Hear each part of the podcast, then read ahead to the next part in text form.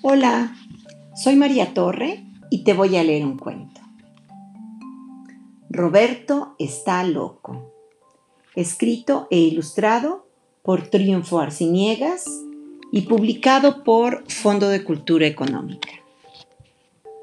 Dedicado a Marancar. Roberto está loco. Todo mundo sabe que Roberto está loco. Sueña que es el rey de Dinamarca. Con su corona de cartón pintada de amarillo, saluda a la gente desde la ventana. En la calle les pide besos a las muchachas. Un beso para el rey de Dinamarca, dice. Las muchachas huyen espantadas. Estoy encantado, grita Roberto. Soy encantador, grita. Soy un encanto, soy un rey, soy un loco, grita. Aunque nadie se lo solicita, Roberto a todo el mundo le da consejos, sabios consejos de rey. Luce paraguas, bufanda y abrigo cuando hace sol, y su traje de baño y sus anteojos de playa cuando llueve. Le canta a la luna, su enamorada. Poeta clandestino. Campeón mundial de salto largo. Desde hace 15 años escribe un grueso libro de filosofía. A veces inventa canciones. A Roberto le encantan los disfraces. Cree que en una fiesta nadie sabrá quién es. Pobre Roberto. Prepara sopa de estrellas con tréboles y margaritas. Colecciona puestas de sol y arco iris. La otra noche, disfrazado de vampiro, quiso asustar a una señorita y la pasó muy mal. Pobre rey de Dinamarca. En los cumpleaños, Roberto usa sombreros en los pies y un zapato en la cabeza. Solo en los cumpleaños. Es difícil caminar así. Definitivamente, Roberto está loco. Todo mundo sabe que Roberto está loco, pero pocos saben que Roberto es feliz. Fin y colorín colorado, este cuento se ha acabado.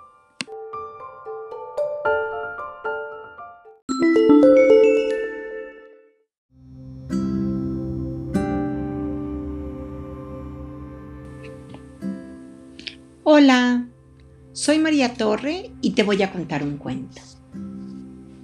Confundiendo historias. Escrito por Gianni Rodari ilustrado por Alessandro Sanna, publicado por Calandraca dentro de la colección Libros para Soñar. Confundiendo historias. Había una vez una niña que se llamaba Caperucita Amarilla. No, roja. Eso, eso, Caperucita Roja. Su madre la llamó y le dijo, Escucha, caperucita verde, que no, roja. Ah, sí, sí, roja. Ve a casa de la tía Lola y llévale esta bolsa de patatas. Que no. Ve a casa de la abuelita y llévale esta torta de pan. Ah, de acuerdo. La niña se fue por el bosque y se encontró con una jirafa. ¡Qué tontería! Se encontró con un lobo, no con una jirafa. Y el lobo le preguntó, eh, ¿cuántos son seis por ocho? Nada de eso. El lobo le preguntó, ¿a dónde vas? Eso está mejor. Y Caperucita Negra contestó, era Caperucita Roja, roja, roja. Ah, sí, sí. Y respondió, voy al mercado a comprar salsa de tomate. Ni por casualidad. Voy a casa de la abuelita que está enferma. pero no encuentro el camino. Exacto, exacto. Y el caballo dijo, ¿qué caballo? Era un lobo. Ah, sí, seguro. Y dijo, subí al tranvía número 75 y baja en la Plaza Mayor. Tuerce a la derecha, encontrarás tres escalones y una moneda en el suelo. Olvida los tres escalones, toma la moneda y cómprate golosinas. Tú no sabes contar cuentos, abuelo. Lo confundes todo, pero da igual. Cómprame las golosinas. Está bien, tome el dinero. Y el abuelo continuó leyendo el periódico. Y colorín colorado, este cuento se ha acabado.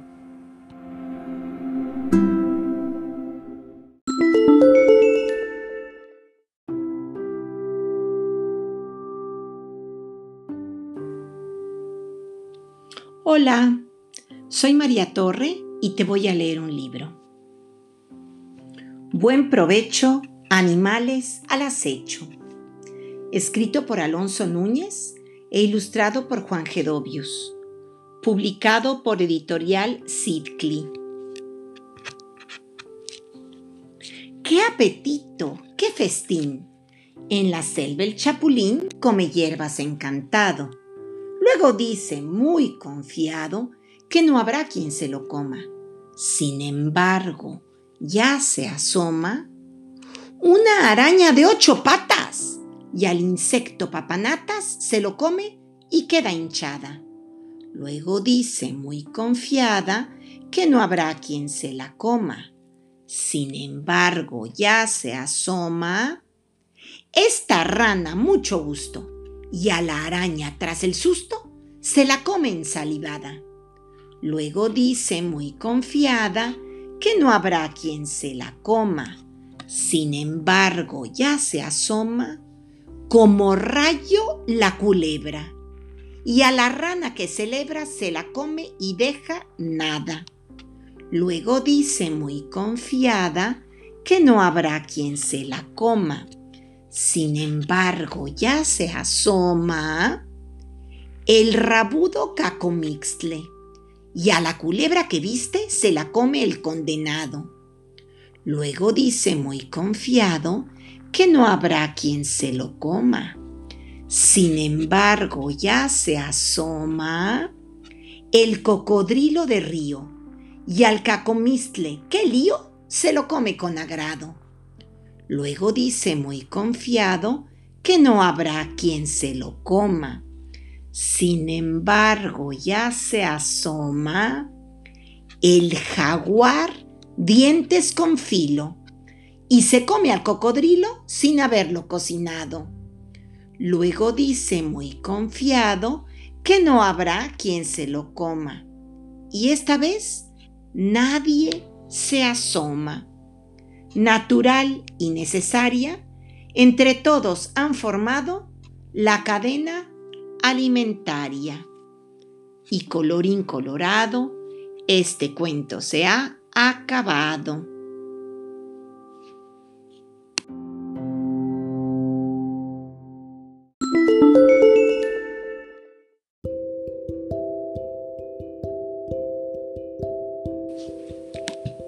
Hola. Soy María Torre y te voy a leer un cuento. Una pesadilla en mi armario. Escrito e ilustrado por Mercer Meyer, publicado por Calandraca dentro de la colección Libros para Soñar. Una pesadilla en mi armario. Había una pesadilla en mi armario antes de acostarme, siempre cerraba la puerta del armario. Tenía miedo de volverme y mirar. Metido en la cama, echaba un vistazo. A veces. Una noche decidí librarme de mi pesadilla para siempre. En cuanto la habitación se quedó a oscuras, la sentí acercarse a mi cama. Encendí la luz con rapidez y la pillé sentada a los pies de la cama. Vete, pesadilla, o te disparo, le dije. De todas maneras, le disparé. Mi pesadilla se echó a llorar. Yo estaba enfadado, pero no mucho. Calla, pesadilla, que vas a despertar a papá y a mamá, le dije. Pero como no paraba de llorar, la cogí de la mano, la metí en la cama y cerré la puerta del armario. Creo que hay otra pesadilla dentro de mi armario, pero mi cama es demasiado pequeña para tres. Y colorín colorado, este cuento se ha acabado.